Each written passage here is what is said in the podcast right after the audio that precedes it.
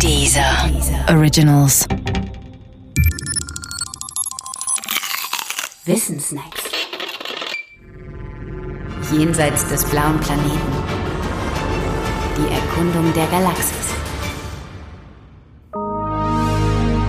Das Hubble-Teleskop. Seit knapp 30 Jahren befindet sich nicht das größte, aber das mächtigste jemals gebaute Spähinstrument für das Weltall auf seiner Umlaufbahn. Das Hubble-Teleskop. Benannt ist das Teleskop nach dem amerikanischen Astronomen Edwin Hubble, dessen Name auch schon die Hubble-Konstante trägt, eine astronomische Größe, die die Ausdehnung des Universums charakterisiert. Mit seinen zwölf Tonnen ist das Teleskop schon ein Riese unter den Teleskopen. Aber die reine Größe wäre eher eine Rechtfertigung dafür, es nicht im All, sondern auf der Erde zu stationieren. Dort allerdings litte es dann unter genau dem Nachteil, unter dem auch die anderen irdischen Teleskope leiden, der irdischen Atmosphäre.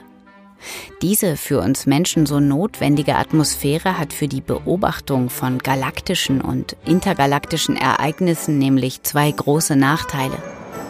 Erstens streuen die Teilchen in der Luft Licht und verdecken damit Lichtquellen, die kaum sichtbar sind. Wer einmal in der Nacht in einer flachen Gegend 50 Kilometer vor einer Großstadt auf einer Autobahn unterwegs war, weiß, welch seltsam braun leuchtende Käseglocke über dieser Stadt liegt.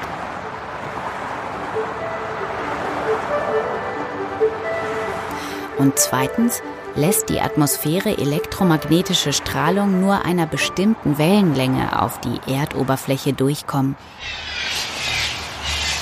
Wir Menschen sprechen da vom sichtbaren Licht. Alle anderen Wellenlängen werden, auch zu unserem Glück, abgehalten. Doch deswegen sehen wir auf dem Erdboden weniger, als es zu sehen gibt. Was lag da also näher, als ein Teleskop jenseits der Atmosphäre zu stationieren? Die ersten Pläne entstanden bereits nach dem Zweiten Weltkrieg. Doch es dauerte dann noch 45 Jahre, bis diese Pläne umgesetzt wurden. Das Hubble-Teleskop war ein großer Erfolg. Es lieferte uns tatsächlich Bilder, die wir vom Erdboden aus niemals hätten bekommen können.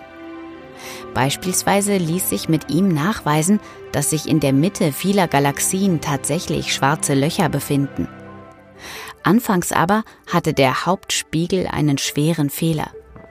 Und dieser Fehler stellte den gesamten Wert der Hubble-Mission in Frage. Der Fehler wurde drei Jahre nach dem Start des Teleskops auf der ersten von fünf Service-Missionen korrigiert. Seitdem, also seit 1993, läuft es wie geschmiert.